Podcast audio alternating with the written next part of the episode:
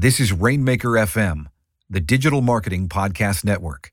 It's built on the Rainmaker platform, which empowers you to build your own digital marketing and sales platform. Start your free 14-day trial at rainmaker.fm slash platform. That's rainmaker.fm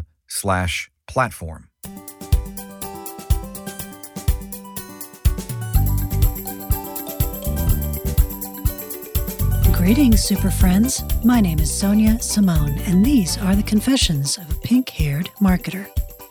For those of you who don't know me yet, I'm a co founder and the chief content officer for Rainmaker Digital. I'm also a champion of running your business and your life according to your own rules. As long as you don't lie and you don't hurt people, this podcast is your official pink permission slip to run your business or your career exactly the way you think you should. And as always, I will have some additional resources for you, some extra links, maybe some cool free stuff. You can pick all of those up by going to pinkhairedmarketer.fm. So today it's time again for Things I Love, Things I Hate. This is, I don't know, number three or four in the series of these. And today, as I have been doing with this series, I'm going to share a lot of details about the love part.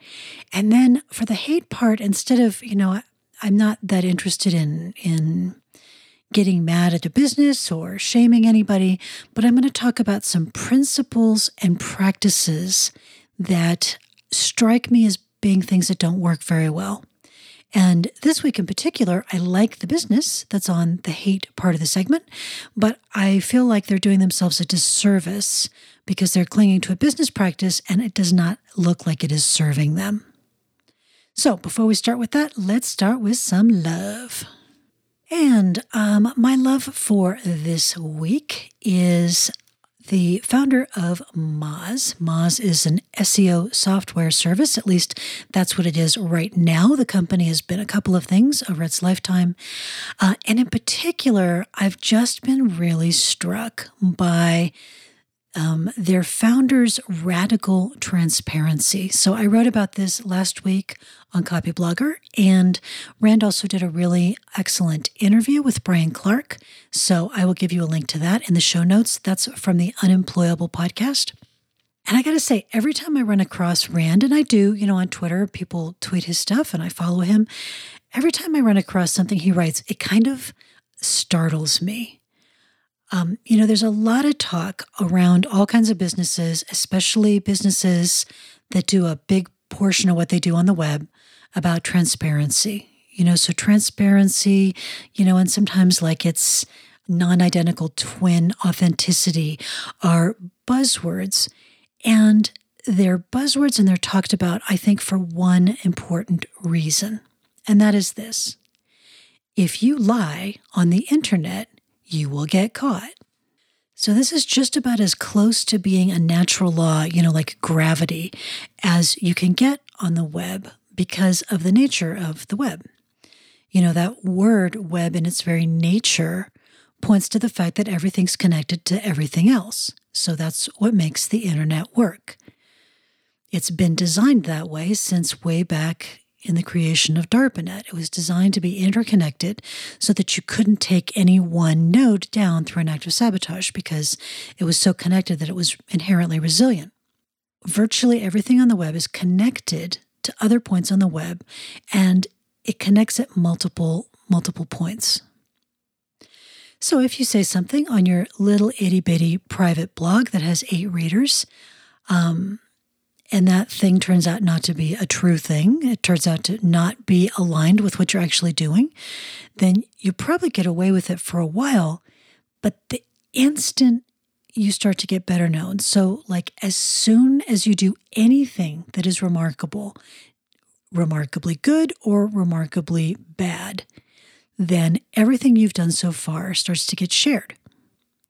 And that's how people get fired. And that's how people get sued for posting some bad behavior on a private Facebook account that only has a few friends or posting it on a Twitter account that has a dozen followers. And, you know, these things have happened. We've all seen these stories where somebody has a Twitter account, they have 10 or 12 followers, and all of a sudden they're facing a very steep lawsuit or they've lost their job because of something they've said privacy online, and I think we all know this, and if you don't know it, you need to learn it, is very, very hard to maintain because your privacy is only as strong as the promises of every single person who has access to see your stuff. So you have a couple of options. Option one is that you can be extremely consistent about taking measures to preserve your privacy. So, for example, you might choose not to share uh, personal information, current photos, things like that about your family on the web. So, if you make that choice, the thing that makes it work is that you're very consistent about it. You know, you don't only do it on a Facebook account that has a couple of friends, you just don't do it. And that, by the way, I think is a totally legitimate choice. Privacy is not the same thing as keeping secrets. I think we all have the right to keep parts of our lives private. I'm private about, you know, just my general personal life. Um, I don't particularly get into personal details online, uh, whether it's in a quasi private setting like Facebook or a very public space like Twitter. Now, I'm very comfortable talking about personal feelings and personal emotional states, but I don't personally choose to share a lot of details about. Um, you know, I'm kind of cagey about where I live, and um, I, you know, the world doesn't need to know my kid's name and my husband's name, stuff like that. Now, I'm sure some dedicated person could find out stuff about me, and that's that's fine. I'm okay with that, but I don't go out of my way to share personal details. So everybody draws some kind of line. Sometimes, um, you know, people criticize transparency by talking about oversharing. So, oversharing is a thing. We do not need oversharing. I don't need to see your sandwich every day. You know, we're good. I'm, I'm good. You can just have your sandwich in peace. Transparency is not about oversharing. Transparency is about sharing things that matter. And I'll talk a little bit more about that. So, of course, one of the things a lot of us are private about is our vulnerabilities. So, you know, insecurity, if you have issues with depression or other you know, cognitive situations that are causing you a lot of pain, grief, uncertainty, mistakes we make. And, you know, I think it's totally okay to be private about that stuff. It, that is your choice. You can choose how much to disclose and not disclose. The interesting thing is that sometimes you can claim a tremendous amount of power by revealing vulnerability. I hope you've all read the books by Brene Brown. She's really the champion of this. She's very smart about it, and she talks about it in an intelligent way that does discuss, you know, the difference between authenticity and oversharing. And being vulnerable or being transparent doesn't mean we don't have boundaries. Something that I have noticed is that choosing to be open about certain kinds of vulnerability, emotional vulnerability, insecurity, that kind of thing, does a couple of things maybe the most powerful is it unleashes this, you know, metric ton of energy that you've been using trying to pretend, you know, you were a lot tougher than you actually are. So, in this context, let's talk a little bit about Rand. Um, he's very open about times when he was CEO of Moz, when he made, you know, poor business decisions, when he um, he made a call and it wasn't the right call. And we all have blind spots. Every one of us has times when we do not follow our own advice. Rand just talks about them where most people don't talk about them. And he claims, in my opinion, a lot of power with that in a couple of ways. First, he diffuses the situation. You know, nobody can throw any of that at him because it's all open. It can't be weaponized. It can't be used against him because he beat them to the punch. Second, I think that, and this is the one that really makes an impact on me, and I do try and um, follow this kind of path. He opens up the opportunity to be of service and to be of value to other people who've made similar kinds of missteps, or other people who might be on the verge of making an error that would be costly and difficult and could have serious repercussions. And he can help that person see more clearly by sharing his own journey, not just the pretty parts, but the whole thing. And of course, that's one of the reasons, um, added to the fact that Rand Fishkin is just a really smart business owner and he knows a lot of stuff and he teaches it really well. But that transparency and the willingness to show you the whole picture and not just the pretty parts is a big reason why Brian Clark invited Rand to keynote our event in Denver, Colorado this October. And that is digitalcommerce.com slash summit if you want to check that out. Rand is going to give you the whole thing. So he's not going to give you some kind of, you know, Instagram pretty picture perfect account of what goes on when you're actually running a business. So the other thing that struck me as I was, uh, you know, doing a little reading about Rand and reading some of the things he's written and some of the interviews he's given is when he talks about starting out with SEO. He's been in search engine optimization for a long time. And when he started, it was all about trade secrets. So, you know, SEO professionals would do all kinds of things to try and figure out how Google and the other search engines were working. And then the search engines on their part were insanely cagey about how they were ranking pages and how they were making those decisions algorithmically. And there was all kinds of reverse engineering and making educated guesses based on patent applications. A lot of, you know, trying to see in the shadows through to um, through to the trade secrets. And there is, you know, a fair amount of that that still happens with SEO, both on the side of SEO professionals and the side of the search engines. But, you know, as Rand put it, it's, you know, the situation today is a pane of glass versus two tons of steel. So, one of the insights that Rand had, uh, and he was joined back in the day by folks like Danny Sullivan over at Search Engine Journal, was to go ahead and publish any trade secrets that they found or they figured out. If they figured out something that seemed to work, you know, they went completely transparent with it. They went public with it. And again, not um, not hundred percent, but the search engines kind of followed suit. You know, so uh, someone like Matt Cutts over on Google started giving a lot of talks about you know things um, things to do to rank better in the search engines. And again it wasn't an era of perfect transparency on the search engine side but it was a lot more so than they had been before.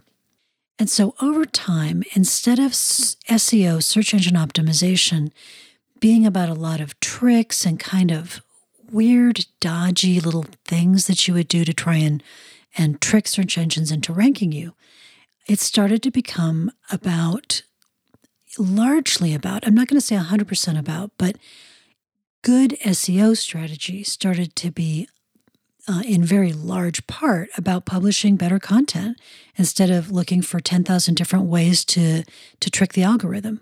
And you know, coming around now to 2016, honestly, that's less trouble. You know, I said something a long time ago in a post about SEO, don't take shortcuts. They take they take too long. At the end of the day, um, it's probably easier to actually just create something that's worth ranking and then work on optimizing that and being smart about that than it is to try and trick the search engines into ranking content that's really just completely crummy. So this got to rattling around in my head, and I thought about people like Rand Fishkin and other people like Rand who took this idea of trade secrets and turned it on its head. So they took all the secrets, the tools of the trade, you know, the, the dark knowledge, and they revealed pretty much all of it. And it turns out that no matter how many good SEO blogs you read, uh, you know, it's still work. and it's still work that requires somebody who's thoughtful and strategic and knows what they're doing. And people will pay really good money to hire your company to do that for them or to purchase tools from you that make that work um, less repetitive and more, you know, more efficient. So you can give away all the secrets, but a lot of times there's still something left that's highly valuable that people will very happily pay you for. So the idea that I think is worth looking at for most businesses is just look at the possibility of uncoupling your business model from keeping trade secrets. Because remember, secrets are really hard to keep online, even if they're not malicious secrets, even if they're not, you know, secrets about something bad. Any kind of secret knowledge, any kind of secret information tends to leak from one point to another point to another. And at some point, the secret finds open water and it's gone. So, a couple of thoughts if you are not as brave as Rand Fishkin. I'm pretty sure I'm not as brave as Rand Fishkin. Um, one thing I recommend if you're talking, if you're thinking about vulnerability and you're thinking about being more forthright about the negative stuff as well as the positive stuff. And don't be, you know, like, don't be Eeyore. I mean, nobody likes Eeyore, right? Don't be constantly talking about everything that's crummy and never talking about the positive too. I think it's important to keep balanced. Just for me, this is what I found works well for me as a professional is I am all about, you know, fessing up to screw ups in public. I have no problem with it, but I don't do it while I'm in the middle of a crisis. So if I'm in the middle of a thorny problem and, you know, business being business, a lot of times you're in the middle of some kind of a, a, situation that's a little tricky to figure out. I am absolutely willing to be vulnerable about it and I'm willing to share and to get advice, but I don't get it from the crowd. I don't crowdsource it. I turn to the people who I feel have my back. I turn to people who uh, I trust, you know, who love and respect me, and we work on a solution that makes sense. I don't go on Twitter and say, ah, you know, something's falling apart and I don't know what to do, and and then let the peanut gallery decide. I am totally willing to get on Twitter after the fact and say, um, God, you know, this was tough. This was a, a really tricky situation. Um, I wasn't sure what to do. I felt really confused. I'm not sure I handled it well. And this is how it ended up. So I like to know the ending of the story before I share it. That's just me. You do not have to be the same as me, but um, it's a it's a framework you might want to keep in mind. And of course, you know, it completely depends on the nature of the crisis. So, um, if you are in a business, I uh, worked for a business and we went through an earthquake and the building fell down. Well, you know, at that point, what you do is you are 100%, a 1000% transparent about what you can do and what you can't do and what you're going to do next because your customers just want to know that you know you have a plan and you're moving forward. So it, it depends on the situation, and you have to use your good judgment and your good sense.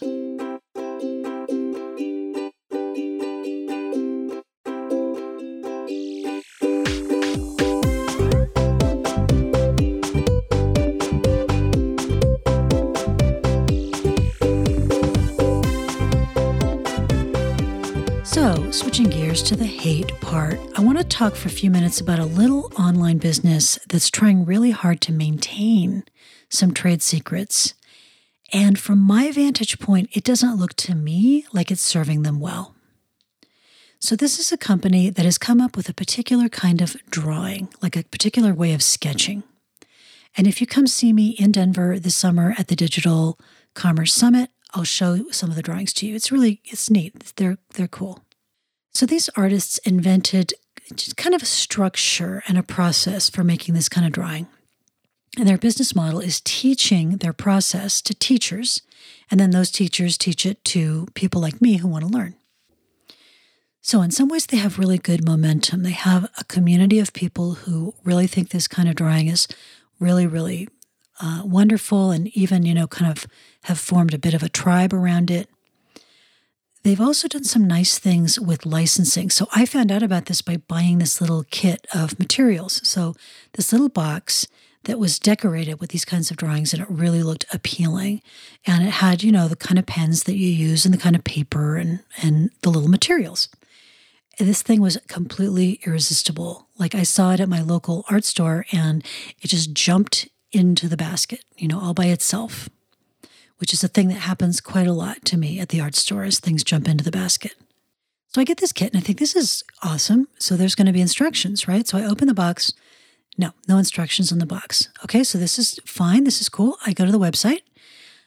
Mm, no instructions on the website either. It says find a local teacher to show you how to make the drawings. Okay, so at this part I'm kind of I'm kind of laughing, but just you know, just for grins, I look up their listing of teachers and see who's teaching in my area. And there are two teachers in my area, and neither one of them is currently giving classes. And this is where I start to think that I'm seeing a business lesson here. So, this company has a preconception about its business model. Their business model is that they give workshops to train the trainers, and then they also sell like the paper. But they forgot about the most important part of a train the trainer business model, which is that all of the revenue fundamentally comes from people like me, the eventual students. And you have to understand that person's path to purchase. So, being a marketing obsessed person like I am, I look around at different teachers who are trained in this method, and there's only a couple of them who are taking students. And I it looks to me now I'm looking from the outside in, but it looks to me like a lot of the rest of them have have given up, you know, did some a lot of them have websites and they they have like a section for classes, but there's nothing new. They, they haven't given a class in a year, two years, three years. And I think it's because there's not enough being done to facilitate the customer journey that gets somebody like me interested in the ideas enough to go ahead and come on in and take a class face to face. So I use that term customer journey, and we've written about it quite a bit. We get pretty in depth on it actually in the certified content marketer training. Because if you don't get it right, there's no fuel for the business. If you don't create the right paths and make those paths comfortable for people to come find you and and complete a transaction with you, there's no energy because there's no revenue. So in a nutshell, you have to know what the paths are that bring people from not knowing anything about you to making maybe uh, an initial purchase and then maybe making a larger purchase and right on through that you know, having really good experiences the whole way so that they start to talk you up and they start to refer you and they do business with you again. All of that good stuff.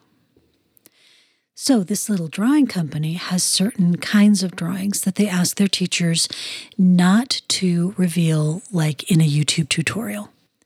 You know, so that it's, it's a trade secret, right? You can only learn how to do the drawing by going to one of the live classes. And that, by its nature, puts up barriers to customers. Now, if a barrier can be, you know, smoothly and reasonably navigated, that can be totally okay. I'm not saying trade secrets are, are always a bad thing, but you have to understand that you're creating friction and you have to keep a close eye on it to make sure that the friction is not so great that it stops the process because, as we know, you can't keep secrets on the internet, right? So the reality is the instructions for how to make these drawings and and how-to videos and diagrams and all kinds of things are all over the place. You can find them very readily on YouTube. You can find them on Pinterest. You can find them on Flickr, etc., etc. So you haven't actually kept your trade secrets at all.